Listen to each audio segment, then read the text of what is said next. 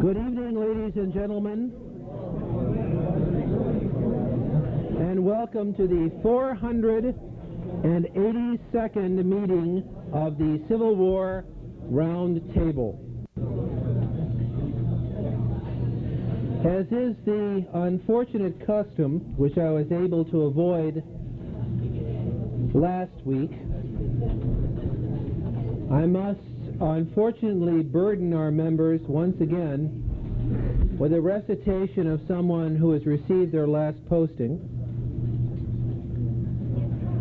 I would like to read from the obituary of our member Maury Fisher, who was 87 years old. On the day of his death, he died Wednesday at Northwestern Memorial Hospital. He ran a hardware store. He came to our meetings for years and years and years, was active in Ravenswood. I think it might be worthwhile to remember perhaps the ultimate Maury Fisher story. The stories of Maury sitting at the front table right in front of the speaker and sleeping through the speech are well known. But I think the whole Maury Fisher experience in this roundtable can be summed up by the immortal talk of the life and times of the USS Rattler Union gunboat.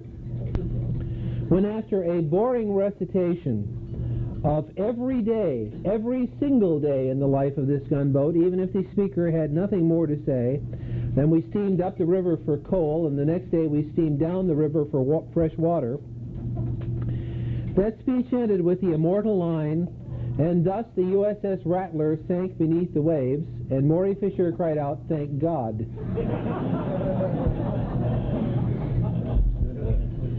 I think that's the way Maury would have liked to be remembered. He was one of our curmudgeons, another of those people who have lent this round table color and fun and humanity, and he'll be missed. And I'd like to ask you for a moment of silence on his behalf. Thank you. Now, on to some fun stuff. And now the end is near, but not quite yet. So don't get antsy. I still have time to, by executive fiat, change the site of the battlefield tour from Antietam to the Red River in Texas.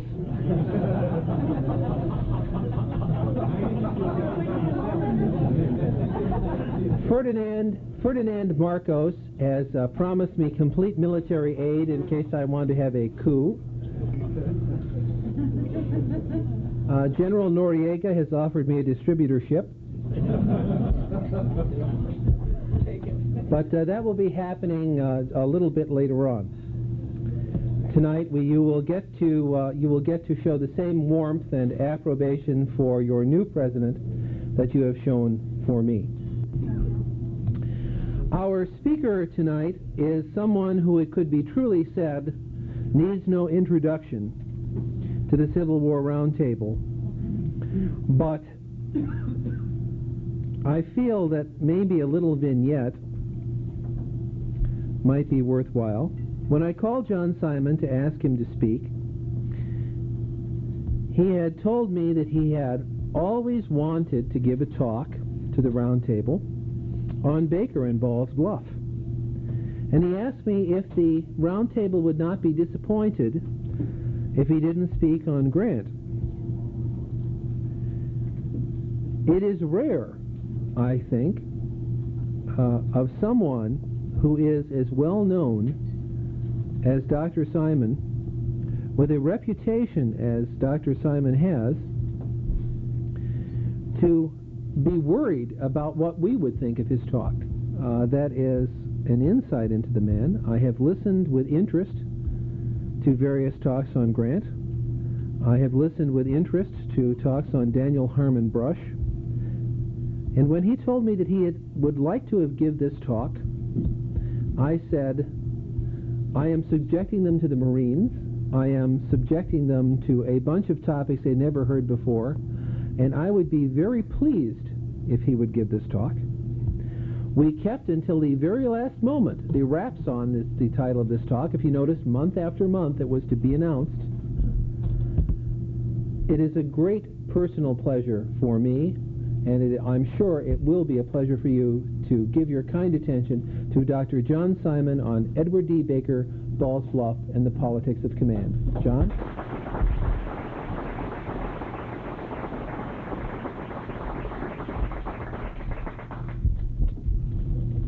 Thank you. Really pleasure to be here.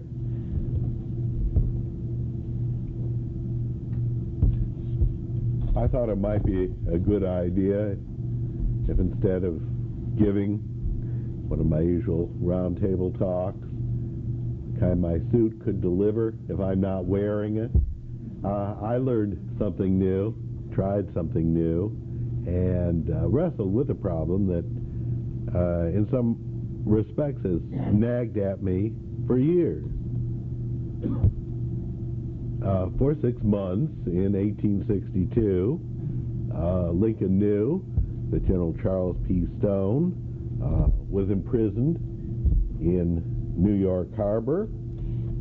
He knew that General Stone had not been present at the Battle of Ball's Bluff.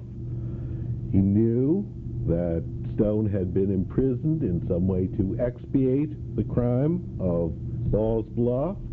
He also know, knew, or should have known, that this imprisonment uh, was in contravention of the Articles of War, and indeed, the entire situation is one in which Lincoln knowingly countenances the imprisonment of a general following an unsuccessful military operation, and it sounds more like Stalin than Lincoln. And I've been very curious about the circumstances under which this behavior occurred. The result is this. The question of Lincoln's successor as president loomed early in the Civil War, and McClellan's assignment to command the Army of the Potomac following that defeat at First Bull Run put a Democrat into position to crush the rebellion and ride the victory into the White House. During the fall of 1861, even the most partisan Republicans hoped that McClellan would win the war, but had no objection to an alternate military hero. John C. Fremont, the former Republican presidential nominee, who took command in the West when McClellan took command in the East, disappointed his supporters with a series of political blunders and military misadventures in Missouri. As Fremont faltered, Lincoln's closest personal friend in Congress made an awkward bid for military glory in Virginia that led to his death as a hero and a martyr. Baker had arrived in Philadelphia from England in 1815 at the age of four. At 14, his parents took him to New Harmony, Indiana, and one year later to Belleville, Illinois. He was admitted to the bar at the age of 19 and elected to the legislature seven years later, and then began an impressive career as state senator, congressman, colonel in the Mexican War, and then congressman again. In the early 1850s, when Whig political opportunities diminished in Illinois, he became prominent in Republican politics in California, and a few months after moving to Oregon in 1860, with a coalition of Republicans and Douglas Democrats, he defeated the administration Democrats and won election to the U.S. Senate. Indirectly, Lincoln had endorsed that candidacy. Lincoln had known Baker since the 1830s, and they'd competed for the one safe Whig congressional seat in Illinois. Lincoln demonstrated their friendship in 1846 by naming a son for Baker, the only one of four sons not named for a relative. Their careers had run parallel for many years, and James McDougall and James Shields, other Illinois legal associates of Lincoln, had gone west to improve their political fortunes and Lincoln himself had been offered a post in Oregon. Despite similarities in political careers, personality differences abounded. For Baker, who was an adventurer, politics offered opportunities for personal expression rather than public service. His flamboyant orator, oratory often lacked substance, and he was as avid for military glory as for office. He loved the dramatic. When he returned from the Mexican front in uniform as dispatch bearer, he delivered a rousing speech to the House of Representatives before resigning his seat. In 1857, his grandiloquent speech at the funeral of Senator David Broderick did much to make the late senator a martyr and Baker a hero. In 1860, when Republicans considered opposition to extension of slavery the cornerstone of their party, Baker espoused popular sovereignty, far more appealing to the normally Democratic voters of Oregon. As a boy, he wept when he learned that foreign birth prevented him from serving as president. Or at least that's the way the story goes. Everybody knew the story. Everybody believed it in the sense of uh, representing Baker's ambitions. In 1860, when Baker uh, visited Springfield after traveling to Washington to be sworn in as senator, Lincoln warmly welcomed him. Baker addressed Lincoln as Mr. President, to which Lincoln replied, None of that between us, Baker. Baker introduced Lincoln at his inauguration, a ceremony that was uh, guarded by troops under the command of the one man in the country that uh, General Winfield Scott was certain he could trust. That's, of course, Colonel Charles P. Stone. As the only Republican senator from the Pacific Coast, Baker hoped to control California appointments as well as those for Oregon. A delegation of California Republicans who called on Lincoln to protest that their party would be weakened if the senator from Oregon controlled patronage were embarrassed to find that Lincoln had just breakfasted with Baker would not discuss California patronage without him. Lincoln asked the committee if he might keep its papers and do with them as he wished. When they assented, he immediately threw the papers into the fire. Although Baker's allies did not make a clean sweep of the California offices, the senator from Oregon exerted tremendous influence. Lincoln could do much for Baker, and Baker could do much in return. He persuaded Cassius Clay to take the Russian mission and to forego his claims to a cabinet post or the Spanish mission. Lincoln was greatly relieved to send the impetuous and erratic Clay out of the country and so far away to boot. Baker handled another troublesome assignment by traveling to uh, Fort Monroe to inspect the activities of Benjamin F. Butler, returning as Butler's best friend. Most importantly, Baker furnished Lincoln with a link to the Congressional Radicals. Baker had commanded that brigade in the Mexican War, and his oratorical brilliance and inspiring presence seemingly suited him for military command. At the opening of the Civil War, when transporting troops from the Pacific coast was highly impractical, he recruited troops, most of them in New York City, uh, credited to uh, Pennsylvania, and then christened the California Regiment. His Pennsylvania commission as colonel under current uh, reasoning permitted him to keep his seat in the Senate. Lincoln offered Baker a commission as brigadier general, which he declined. To accept meant uh, resigning from the Senate before he was guaranteed an opportunity for higher command. And as early as May, he'd asked Lincoln to appoint him Major General. In August, he told a friend, I have some peculiar notions as to the part I am to play in this extraordinary war. It's doubtful if I ever again take my seat in the Senate. I'm certain I shall not live through the war, and if my troops should show any want of resolution, I shall fall in the first battle. I cannot afford, after my career in Mexico and as a Senator of the United States, to turn my face from the enemy. Now, Republican leaders assumed that McClellan would act with the same vigor and speed he'd shown in the Western Virginia campaign, and to McClellan, the cases were not at all parallel. He'd earlier taken quick action to fill a military vacuum before Confederates could consolidate a defense. The Army of the Potomac had already challenged a well-organized Confederate army in northern Virginia, which held strong positions and received local support. Forcing another battle between the same armies meant risking another disastrous defeat. McClellan preferred to reorganize and strengthen the army, then advance when the superior power of the North assured success. But Republicans feared that some agreement between North and South would leave slavery issues unsettled and permit Democrats to regain power. No wonder then that an ambitious Republican senator aspired to military success that would give him command and a brilliant political future. The failure of Fremont demonstrated the proper political ideas were inadequate without some military ability. When the North did not want a noteworthy victory, the first successful general could become a national hero. On September 21st, Baker received that commission as Major General, which would place him second in rank uh, to McClellan himself in the Army of the Potomac. He refused to resign his seat in the Senate, he claimed, because of his deep sense of obligation to the state of Oregon.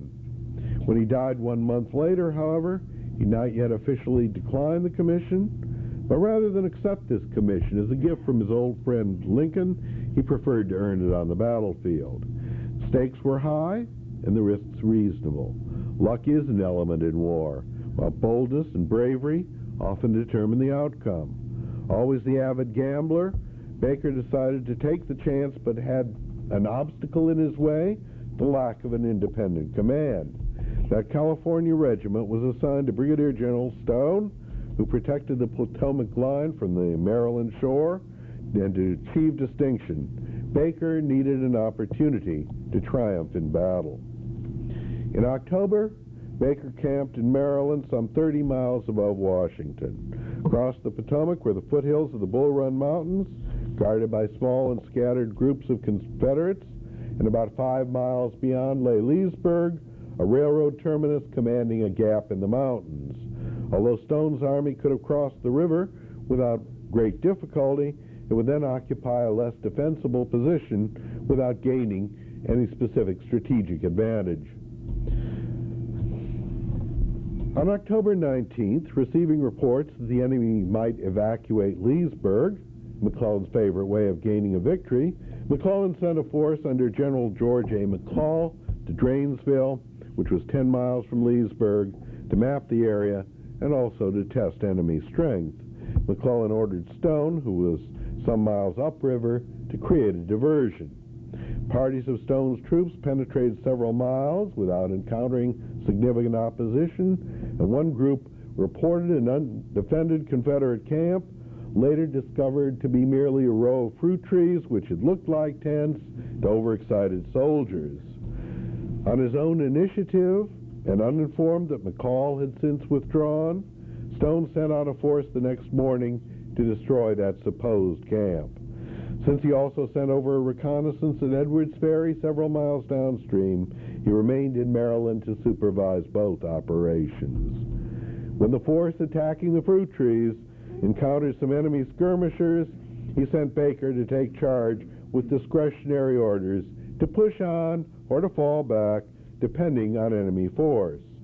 On his way to take command, Baker met a messenger from Colonel Lee, who was already crossed the river, sent to inform Stone that if he wished to open the campaign into Virginia, now was the time. When Baker heard this, he exclaimed, I'm going over immediately with my whole force to take command. His brigade was unprepared to cross the river. There's no bridge, only a few scows for ferrying. The Potomac's about a quarter mile wide, and the scows took 45 minutes for a round trip. The quartermaster wondered if the column was expected to walk across on the water. Instead of crossing with the van, Baker remained on the Maryland shore, unnecessarily supervising the obtaining of another boat, while his men took haphazard positions on Ball's Bluff across the river. Because no enemy occupied the bluffs, this piecemeal ferrying caused no immediate damage, but Baker's men crossed into enemy country without adequate means of retreat or reinforcement. Although Stone believed that U.S. troops uh, at Dranesville still threatened Leesburg, Confederate Brigadier General Nathan G. Evans knew that he could use his entire force at Ball's Bluff. Some 1,700 Confederates attacked an exposed flank of Baker's force, and an enfilading fire cut down the troops. Just as complete panic began, Baker was killed.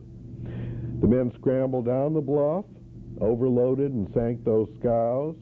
Some surrendered, and others tried to swim the river, with many of those drowning in the attempt. The battle was a complete disaster, and the U.S. Army lost more than 900 of the 1,700 engaged. Three months to the day after First Bull Run, the North suffered another grievous defeat in Virginia, less costly, but every bit as humiliating. There's little uncertainty as to where responsibility lay. McClellan wrote privately that Baker violated all military rules and precautions. Instead of meeting the enemy with double their force and a good ferry behind him, he was outnumbered three to one and had no means of retreat.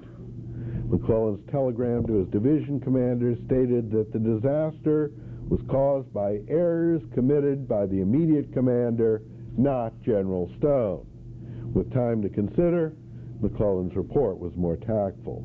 Nonetheless, he emphasized that he'd never ordered an attack. McClellan's orders to keep a good lookout upon Leesburg implied no more than that. McClellan had intended only a feint, and that on the day before the battle. Stone used his discretion to send forces over the next day to destroy that enemy camp erroneously believed to be situated near the bluffs. Now, Stone occupied a more difficult position because he should be given responsibility for the actions of his direct subordinate. In ordering the destruction of that camp, Stone gave responsibility for attack or withdrawal to Baker. Stone reported only that his troops were reconnoitering, and later that our troops appear to be advancing under Baker. The great losses occurred when the scramble began after Baker's death. McClellan then directed Stone to entrench his men on the Virginia side, and St Stone did try to obey, oh, only arrived too late. In point of fact, three converging columns from Dranesville, Edwards Ferry, and Ball's Bluff could easily have seized Leesburg and perhaps bagged its defenders. Early reports from Ball's Bluff led Stone to believe this command can occupy Leesburg today and then McClellan ordered its capture. Stone, however, based his optimism on belief in support um, from Dranesville, and McClellan failed to recognize that Stone relied upon a non existent division, and neither reckoned on Baker's rashes. Captain Young of Baker's staff made it clear that Baker courted death or glory by his constant exposure to enemy fire. When Young warned Baker that the Confederates had three regiments across the river, Baker replied, Then there'll be more for us to whip. I love that. Uh, flash ahead 15 years, and it's Colonel Custer saying, Come on, boys, there are plenty of Indians for all of us. Uh, there's a little bit of that same glory seeking and uh, preposterous posturing right there at Ball's Bluff. Colonel Hinks of the 19th Massachusetts reported that no more unfortunate position could have been forced upon us by the enemy for making an attack, much less selected by ourselves. Colonel Cogswell had shown Baker the weakness of his troop placement, and Baker had done nothing about it. Lieutenant Colonel Isaac Wistar of the California Regiment, close friend of Baker, believed that the loss of the battle had been Baker's fault.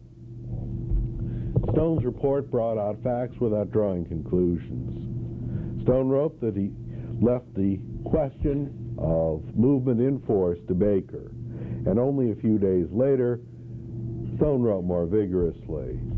That Colonel Baker was determined at all hazards to fight a battle is clear from the fact that he never crossed to examine the field, never gave an order to the troops in the advance, and never sent forward to ascertain their position until he ordered over his force and passed over a considerable portion of it.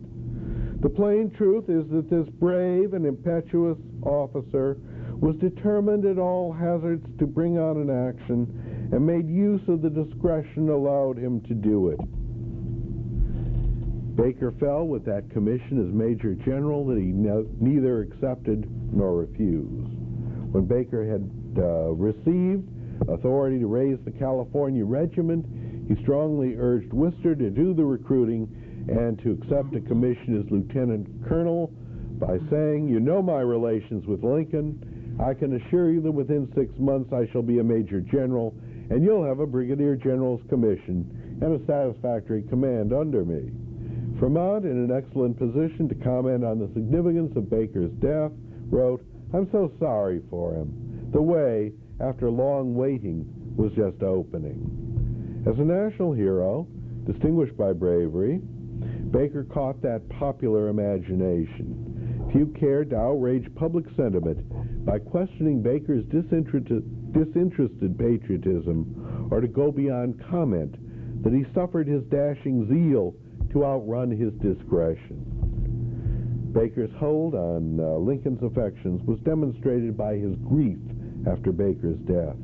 When Lincoln received the news to McClellan's headquarters, a newspaper reporter uh, described tears rolling down his furrowed cheeks, his face pale and wan, his heart heaving with emotion. He paced the floors of the White House through the night and was in seclusion through the day.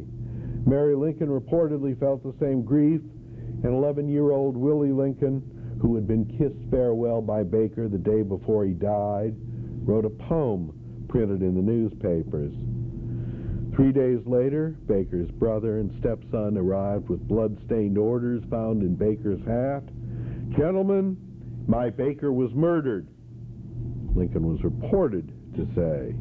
One week later, the entire cabinet decided upon Stone's removal, a decision reversed after Stone actually explained his conception of the Battle of Ball's Bluff. When the senatorial eulogies were delivered in December, Lincoln broke precedent by attending and was visibly shaken by the eloquence. Lincoln had lost one of his oldest and dearest friends, and his emotions, which had clouded his judgment when he offered to appoint Baker a major general, continued to influence military policy. If there's no direct evidence that Baker planned to displace McClellan, he certainly had an objective beyond the action of the day. Winfield Scott's advanced age, physical incapacity, and poor relationship with McClellan pointed toward retirement. The post of General-in-Chief, with its complex administrative uh, functions, however, would have no appeal for Baker unless combined with active command of the Army.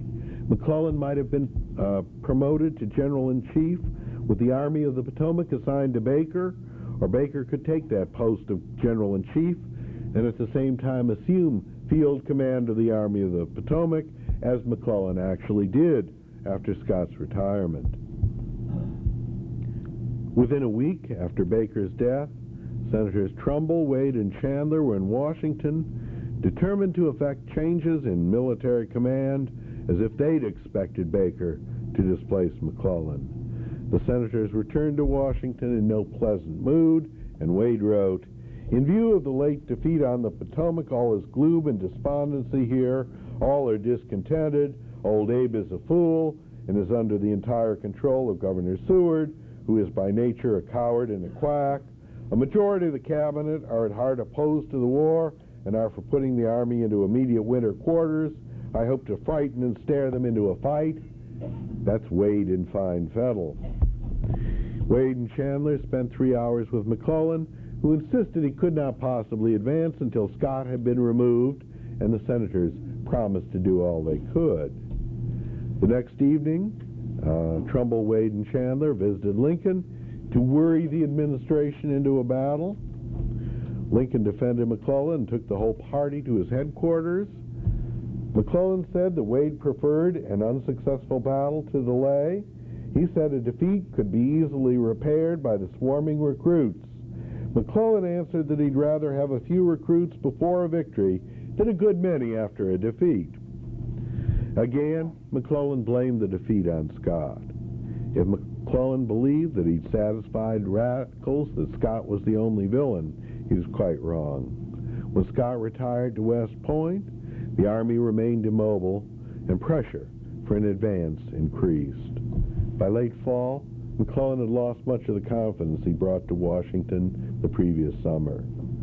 He saw about him ambitious generals bidding for his position and politicians ready uh, to aid them. A member of McClellan's staff said of Ball's Bluff, on that day, a fatal hesitation took possession of McClellan. Instead of pushing ahead as expeditiously as possible, he began to envision some smashing victory that might destroy with one blow the rebels before him and the Republicans behind him. He viewed himself as an island of sanity in the midst of tides of opinion, sweeping the country to an expanded war on the institutions of the South. Only if he retained command could the country survive, and the slightest error could give politicians their chance to remove him. Torn between alternatives of vigorous action to strengthen his hold on command and caution to prevent premature removal, McClellan chose the latter. Grave defects of character led McClellan to that choice. When Congress reconvened in December, McClellan had, had held command for four months without striking the enemy. The facts of Ball's Bluff convicted a prominent Republican senator of leading his troops to destruction in a gamble designed to advance his personal ambitions. The public, however, demanded another explanation of this fiasco. Congressman Roscoe Conkling presented a resolution calling upon the Secretary of War for information concerning Ball's Bluff. Three days later, Senator Chandler requested a committee to investigate Ball's Bluff and Bull Run. Others demanded explanations for Lexington and Wilson's Creek, Belmont, and Big Bethel. Senator Grimes amended to provide for a joint committee to investigate the entire war, and the motion carried 33 to 3. In the House, resolution was quickly passed. Thus, the Committee on the Conduct of the War emerged, which represented the radical wing of the Republican Party, formed an important part of its drive towards national rule, impinged on an executive area of government, and by its very existence, gave Lincoln and his close advisers a vote of no confidence. This committee intended to destroy McClellan in addition to a direct attack through testimony uh, from his subordinates on the reasons for his inaction, the committee hoped to use the evidence on Ball's Bluff to vindicate Baker, to destroy Stone, and to condemn McClellan. At its second meeting, the committee decided to summon McClellan for testimony. But the day appointed marked the beginning of a bout with typhoid that lasted some three weeks. After Lincoln's first interview with the committee, he wrote to McClellan, I hear that the doings of an investigating committee give you some uneasiness. You may be entirely relieved on this point. The gentlemen of the committee were with me an hour and a half last night, and I found them in a perfectly good mood. This is Wade and Chandler in a good mood? Don't believe it for a minute. The House had passed that resolution of Roscoe Conkling asking the Secretary of War what measures had been taken to uh, discover the causes for defeat at Ball's Bluff. And Secretary of War Simon Cameron referred this inquiry to McClellan, who replied that an inquiry would be detrimental to public service. Conkling delivered an angry speech, claiming that this unresponsive reply insulted the House. He described the battle as the most atrocious military murder ever committed in our history as a people he implicated both McClellan and, and Stone, assuming that uh, the object of this expedition was the capture of Leesburg, for which they'd sent insufficient force. When Conkling finished his speech, he slumped back in his seat, while his brother Frederick, who was also a congressman, covered him with a cloak. Then, in a studied pose of his noble figure, his face to the crowded ladies' gallery, his golden curls clustering about his fine head, he affected to sleep. The country was never safe with Roscoe Conkling in Congress. That very same day, the Committee on the Conduct of the War met with the President and the Cabinet to ask that McClellan be removed and replaced by Irvin McDowell as commander of the Army of the Potomac. Secretary of the Treasury, Salmon P. Chase, who'd been active in the McDowell movement and coached the previous evening by Chandler, claimed that this would relieve McClellan from the pressure of too many duties. Lincoln, who was much disturbed by the meeting and eager for McClellan to reach an understanding with the committee, urged him to testify at the earliest moment your health will permit, today if possible. But it was nearly a week before McClellan was up to it. I'm so much better this morning that I'm going before the Joint Committee. If I escape alive, I'll report when I get through. McClellan now advanced uh, plans for an attack on Richmond in the near future. Lincoln and others doubted the wisdom of McClellan's intent to attack Richmond from the east rather than from the north, requiring this seaborne operation, which provided no cover for Washington in case of defeat. So long as McClellan gave signs of vigorous action, however, the movement to replace him stalled. The president stated the other day in my presence that there was probably but one man in the country more anxious for a battle than himself, and that man was McClellan, reported one congressman. I wish every man in our land could have heard him. Those who heard Lincoln's conversation that evening, however, would have heard a despondent president desperately planning to take personal command of the Army. The situation changed when Lincoln obtained Cameron's resignation and appointed Edwin M. Stanton as his successor. Most Republicans believed that Stanton's position in the Democratic Party made his loyalty suspect, and even his vigorously patriotic stand during the secession winter did not overcome that handicap. Stanton soon gave radicals evidence of his patriotism by joining the crusade against McClellan, previously one of his dearest friends. The committee struck at McClellan through Stone. On December 18th, Charles Sumner had complained in the Senate about the use of troops to return fugitive slaves, furnishing examples from Stone's command. Massachusetts troops in Stone's brigade had written letters of complaint to the governor of Massachusetts, then forwarded to Sumner. Professional soldier with a rigid conception of military discipline and a touch of the martinet, Stone followed orders in permitting loyal men to reclaim their slaves and was outraged uh, that insubordinate letters of protest were even given a hearing. He wrote Sumner an angry and insulting letter of objection, including a veiled challenge to a duel, and then Sumner turned this over to Cameron. Through involvement in the fugitive slave issue and then insulting uh, Sumner, Stone lost friends when he most needed them. When Conkling had attacked Stone for the handling of Ball's Bluff, Stone asked McClellan for a court of inquiry or at least permission to publish an explanation, and McClellan refused, perhaps at that point hoping to ride out the storm. On January 5th, Stone appeared before the Committee on the Conduct of the War. He denied returning slaves to secessionists and stuck to his version of Ball's Bluff. Colonel Baker chose to bring on a battle, and I'm sorry to say handled his troops unskillfully in it, and a disaster occurred which ought not to have occurred. The committee later heard much derogatory testimony on Stone, later uh, largely from officers of the 2nd New York Volunteers, an undisciplined regiment. Stone returned slaves to secessionists, exchanged letters with rebels, sent mysterious signals across the river, refused to shell enemy property, and more. On January 11th, the committee visited Cameron with its material to date, and on the evening of January 28th, presented it to Cameron's successor, Stanton. And that evening, Stanton wrote out the order for Stone's arrest. When McClellan went uh, to the committee room to ask another chance for Stone to testify, Wade agreed. Unaware of charges against him, Stone was unable to refute them to the committee's satisfaction. On February 7th, the committee uh, heard Reverend Robert Kellen saying that the blood-stained orders found in Baker's hat after the battle proved that he'd been forced to fight a battle on disadvantageous terms. These orders, then at the War Department, were not called for, and McClellan ordered the arrest of Stone the next day.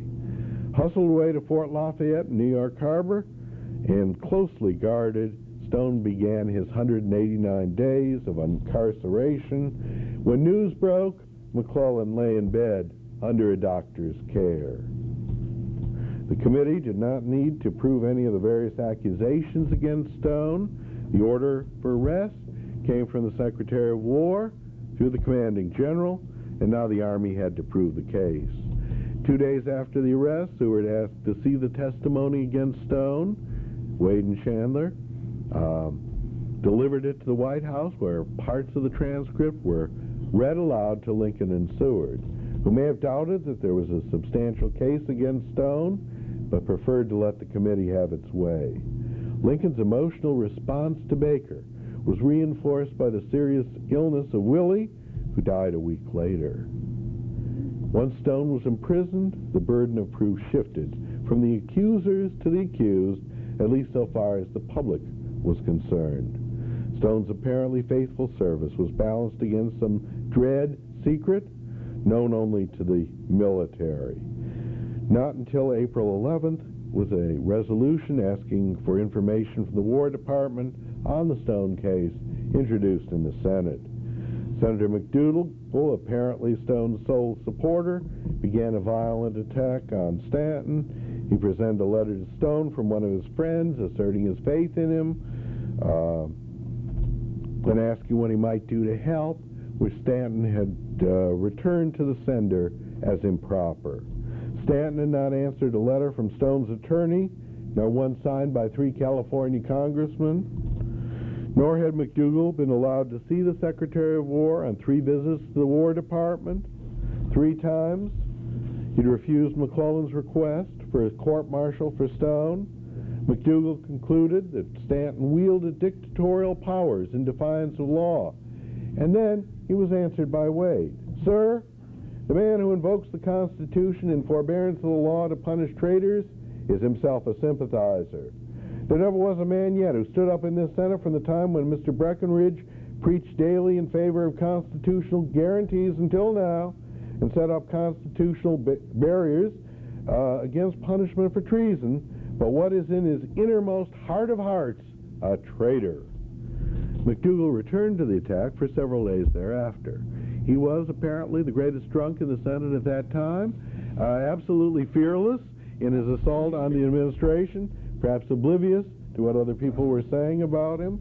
Uh, he attacked broadly the Committee on the Conduct of the War, using many references to the Inquisition. He made some headway, at least, for Wade uh, retreated from his prior militancy to claim that Stone had been shown the testimony against him, which wasn't true. State, uh, Wade said less about treason, but denounced whining, which is not a federal crime was a federal crime, the jails would be full. Sumner announced that, contrary to rumor, he had nothing to do with Stone's arrest. Finally, a modified resolution of inquiry passed the Senate. Well, refusing to send the Senate information on the Stone case, Lincoln assured senators that he assumed responsibility for the arrest. Once McClellan ordered Stone's arrest, constitutional guarantees of fair and speedy trial apparently no longer applied. Kept in ignorance of charges against him, Stone was refused uh, any kind of hearing, while long imprisonment destroyed his career. Released after six months, he asked McClellan to assign him to serve the Army of the Potomac in any useful capacity. McClellan asked Stanton for permission, claiming, I have no doubt as to the loyalty and devotion of General Stone. Once released, Stone did discover that the order for his arrest had come from McClellan. Stone asked for an explanation and was told that McClellan had acted as the result of an examination of a refugee from Leesburg, which agreed with testimony taken by the committee. Stone then asked for the name of the refugee and the nature of the testimony, McClellan replied that he looked for it among his papers, and it's still there. McClellan couldn't find it. Historians have found it there. A rehash of old rumors bearing Allan Pinkerton's endorsement that the man had not made a favorable impression. You can imagine what kind of scum it takes to make an unfavorable impression on Allan Pinkerton, and had even been imprisoned. The committee now permitted Stone to read testimony against him and then to testify again. Stung by McClellan's treachery, Stone turned against him, giving the committee the adverse opinion it always welcomed. Stone dropped the attack on Baker, emphasizing instead McClellan's failure to inform him of uh, McCall's withdrawal. As a crowning piece of evidence against McClellan, he offered that high-handed and unjustified arrest. The committee that destroyed Stone had now developed a new charge against McClellan. The members of the committee now offered Stone their sympathy, assuming no responsibility for his arrest, but congratulating him upon his ability to refute the charges against him. During a final appearance before the committee, McClellan was again asked about Ball's Bluff. It was an old favorite by this time. Wary of attacking either Stone or Baker, he devoted most of his time to asserting that he had no responsibility for the battle. With the last twist of the screw, the committee asked why then he'd arrested Stone. McClellan again fell back on that miserable Leesburg refugee and added that Stanton had deferred his request to hold a trial by stating that the committee had not yet finished its work. The final committee report aimed at McClellan had no need to blame Stone for that defeat at Ball's Bluff. The imprisonment of Stone satisfied public demand for, vengeance for the loss at Ball's Bluff and provided that useful lesson to McClellan. For the first test of strength, the committee had an ideal issue, the vindication of Baker, one that roused the sympathy of other uh, senators and, of course, the president. It was assisted by a new Secretary of War, eager to join the winning side. The victim was a straight-laced soldier without the slightest bit of political sense. McClellan made the fatal mistake of believing that the committee would be satisfied by concession. Through all these adventitious circumstances, the committee had established power and precedent for further management of the military. While McClellan led the Army of the Potomac in the Peninsular Campaign in spring 1862, Stone remained in prison, kept there by some who would happily have placed McClellan in an adjoining cell. Fear of defeat prevented McClellan from making full use of his military ability, whatever that was. McClellan, however, remained his own worst enemy. He'd constantly spoken of imminent victory, rousing false expectations, and that damaged public confidence and then strengthened his enemies. During the first wave of anger after Ball's Bluff, he diverted the clamor of revenge to Scott. When the Committee on the Conduct of the War pursued Stone, he sacrificed a loyal and competent officer, and later on he virtually abandoned Fitzjohn Porter, labeled a traitor for loyalty to his commander. By temporizing, he created dangerous precedents for civilian control of military affairs. Whether or not he was timid on the field of battle, his reactions to political pressure were indeed cowardly. His letters to his wife open a Pandora's box of unpleasant personal qualities, pride, arrogance, selfishness, intolerance, suspicion, and insubordination, and these defects, not his military abilities, gave radicals their chance to destroy him. In 1864, on taking command of all U.S. forces, Grant hoped to bring McClellan back to the field, but McClellan had already become too deeply enmeshed in Democratic politics. Later, Grant labeled McClellan one of the mysteries of the war. It has always seemed to me that the critics of McClellan did not consider this vast and cruel responsibility. The war, a new thing to all of us, the Army knew everything to do from the outset with a restless people and Congress. McClellan was a young man when this evolved upon him, and if he did not succeed, it was because the conditions of success were so trying. If McClellan had gone into the war as Sherman, Thomas, or Meade, had fought his way along enough, I have no reason to suppose that he would not have won as high a distinction as any of us. Grant also believed that if Stone had had a chance, he would have made his mark in the war. Professional soldiers ultimately won the Civil War, and McClellan and Stone might have stood among the victors had Baker not fallen at Ball's Bluff. If Baker had survived, he would have had to explain the defeat. If he'd won some sort of fluke victory, Major General Baker would have failed on another bloody field. Only through death could he inflict such damage on others.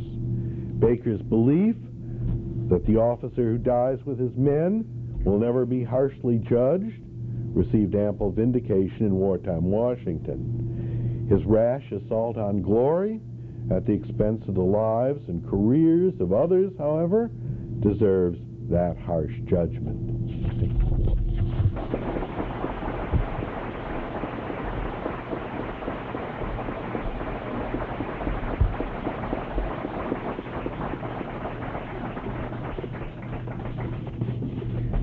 Now it uh, is my pleasure during the uh, rapid tape change. You've all heard of the Blakeslee Quick loader. This is the Hewitt Quick Loader coming up.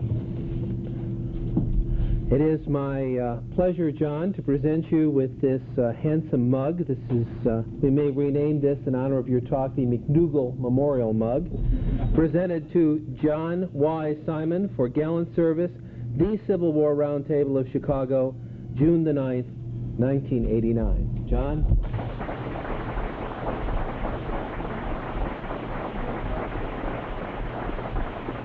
And a highly decorative box. and now, as is our custom, we will ask if there are any questions from the floor. Yes, sir. Uh, McCall's withdrawal seems to be a central feature of this whole fiasco. Did McCall withdraw on his own initiative, and is it known if he notified McClellan of his withdrawal? He he was withdrawn on McClellan's orders.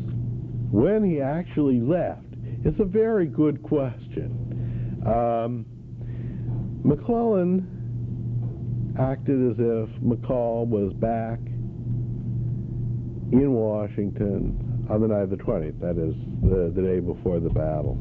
There's also evidence that uh, he returned on the evening of the 21st, or the, the evening of the battle. When, when he did return, one of his subordinate officers, um, George Meade, had no use whatsoever for this. That is, he was roundly critical of McClellan for withdrawing McCall, for not knowing what he was doing, and then also of uh, Stone for not having been in a position to coordinate these various uh, movements. Meade was convinced that this was a uh, military blunder. He, bl- he blamed Baker, perhaps to some extent, but didn't mention him uh, as much as he mentioned both McClellan and Stone. Stone and uh, McClellan received his condemnation for bad coordination. McClellan did, in fact, uh, uh, order that column back without telling Stone it was gone.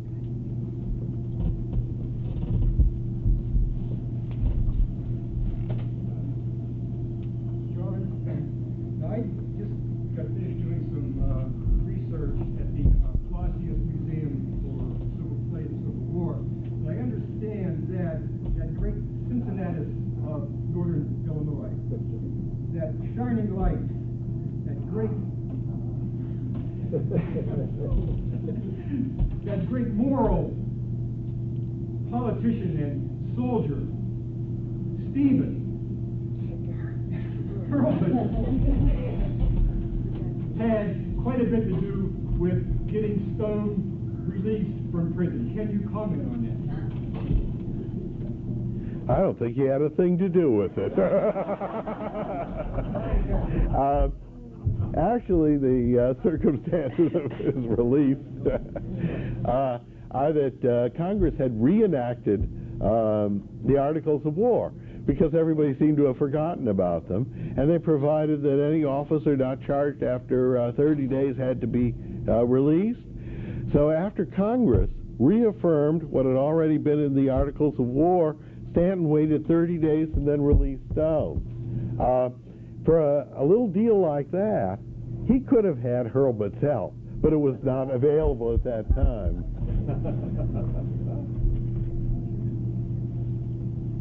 What happened to Stone after he was released from prison until he got to the section? lot, um, uh, including uh, service in the Red River Campaign, after which he resigned in 1864. Probably the most interesting thing uh, that happens during the Civil War is that uh, General Hooker, uh, given command of the Army of the Potomac and uh, feared as a erratic and loose thinker, asked for Stone as his chief of staff in January 1863, and nobody has ever figured out why. That is, it's uncharacteristic of uh, Hooker to do anything intelligent, or to do anything noble, or to do anything gracious, and yet here is this man who's lately released uh, from false and unwarranted imprisonment, and Hooker is going to bring him in as his chief of staff. Now, it could also be uh, that Hooker wasn't aware that Stone had been in jail. I don't think so. I don't think so. I think it's a, an, an odd moment of uh, uh, lucidity in Hooker's life that really has now received the attention it deserves. After uh, uh, Stone's uh, service in the Civil War, he did serve in Egypt for 13 years as head of the Egyptian army with, with some distinction, and then uh, returned to the United States where, uh, indeed, he did work on the uh, base for the Statue of Liberty. He was never a successful commander in the Civil War after his imprisonment.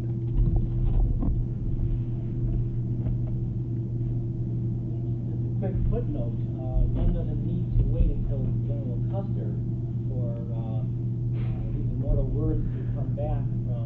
Baker. Uh, a few years ago, I handled Jeb Stuart's last two military dispatches in Yellow Tavern, and the penultimate one said that the part, the enemy is across the bridge, I intend to punish them severely. Two hours later, one day Well, thank you again, John. Thank you.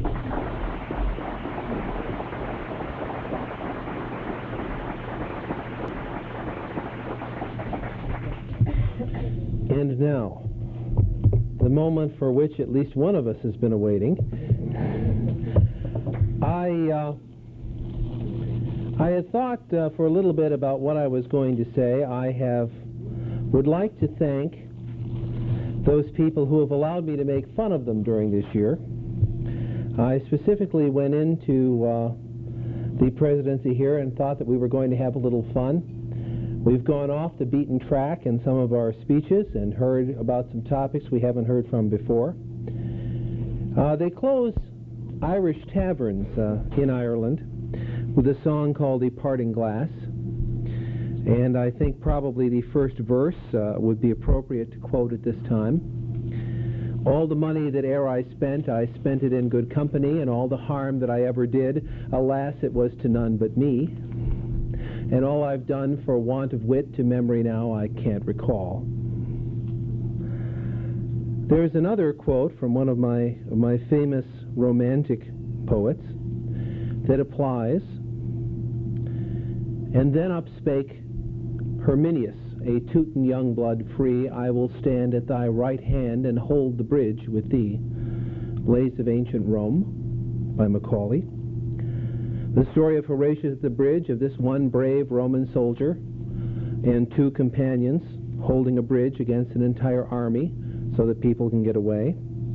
I never had to hold a bridge against an army, but I had a number of people standing at my right hand.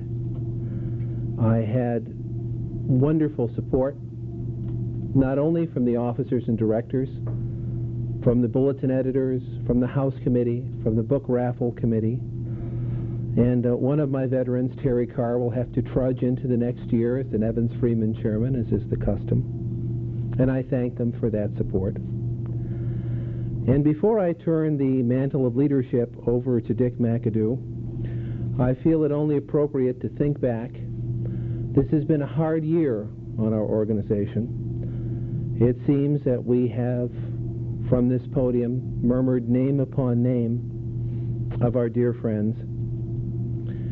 And thinking of them during this year, I think it might be appropriate to quote from perhaps uh, Marshall Krolick's favorite figure, John Wayne when at the end of Fort Apache, he truly says to the surrounded reporters, those of you who are around, they mention of the people who were killed in a particular battle, and he reminds them that no, they are not dead, that the names and the faces change, but they are never dead so long as the regiment survives.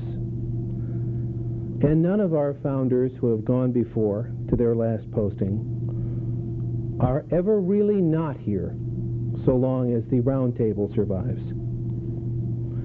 And on that note, I would like to turn over the gavel of leadership to Dick McAdoo, who will take us through another year. Richard?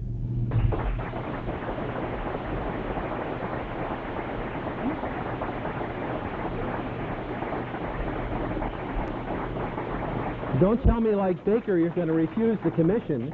I wasn't waiting for your applause. I wanted to see how long it takes you to start sweating. I thought like Baker you were going to refuse the commission, Dick. Uh, Thank you. Uh, does this mean it's all mine now? It's all yours. Get your butt off my stage.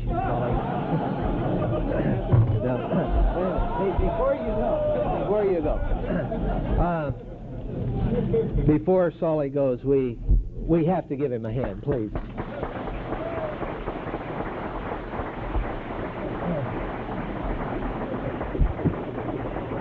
And uh, you know,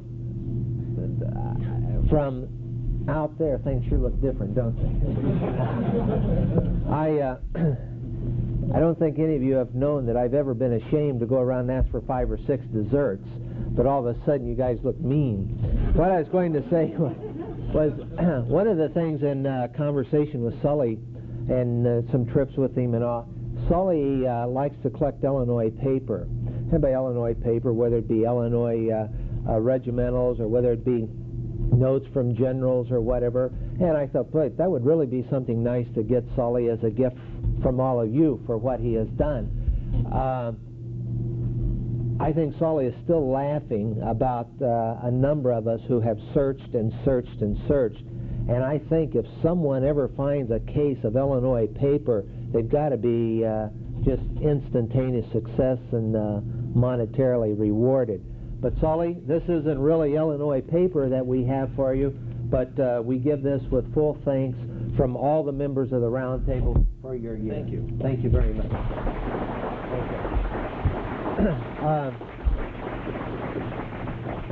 I too just would like to say thank you for each and every one who has helped me over the years, who has given support so that uh, I could stand up here and and have the honor of uh, having this uh, position. When I started last year, I was two things. I thought, well, I would like to do something for the round table so that perhaps I, you know, would have a memory other than saying McAdoo. Oh, yuck. Uh, so I started thinking back about some of the, uh, the the past presidents in the 12 years I had been here, and uh, if I could just run through a few. Marv Sanderman, I think to me it was Marv's enthusiasm. Marv never could wait to get up here and to, to get started. Dan, uh, I always remember his relation of events. I don't care what it was. He always had some way to relate today to what happened at some point uh, in, in time. Uh, Merle, Sumner, uh, he always talked to the a hundred years ago today, you know, from Civil War day by day. Pat, of course, we remember as the, the First Lady. Sullivan, we remember for his verbiage. and any of you, if you wish, my briefcase is back there, and you can put my approbation in it as you leave. I, for whatever that uh, could be. There's um, three other people: uh, Glenn Wickie, Bob Walters, and Bob Franke.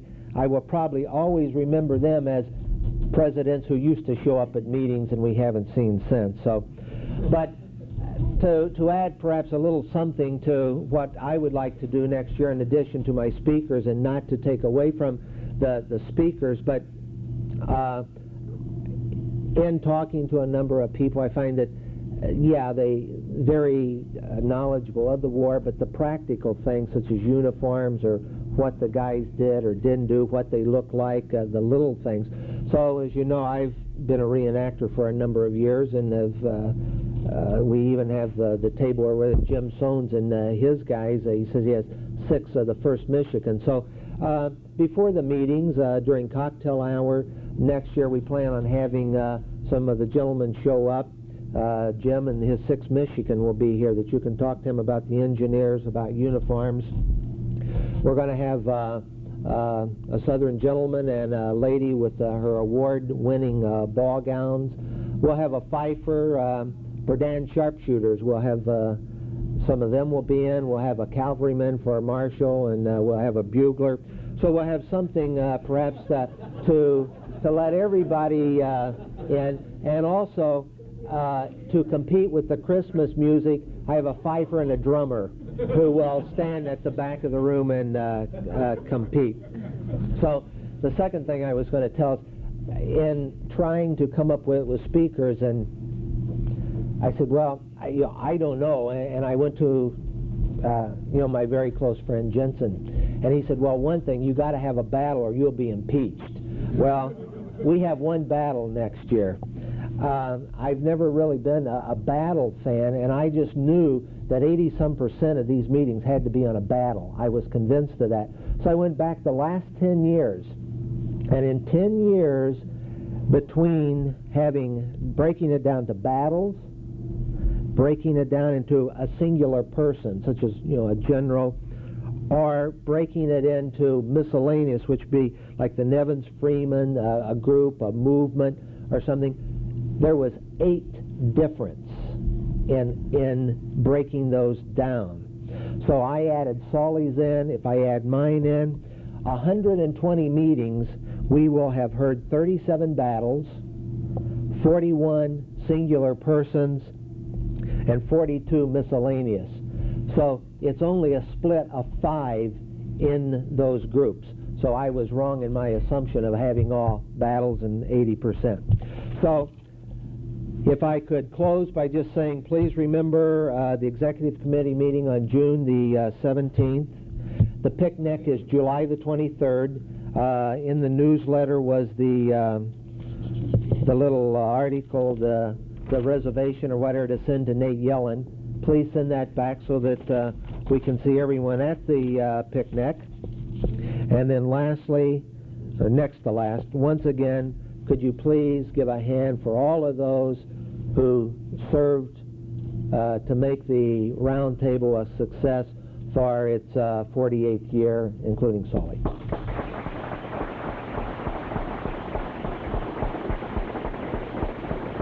So, please be careful over the summer. We'll see you for the Nevins Freeman, which is September the 8th. It's Dr. Neely, and that will be our 483rd meeting. Thank you very much.